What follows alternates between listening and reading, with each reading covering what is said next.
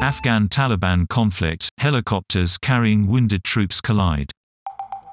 Nine people died in the collision in Helmand province, amid fierce fighting with the Taliban.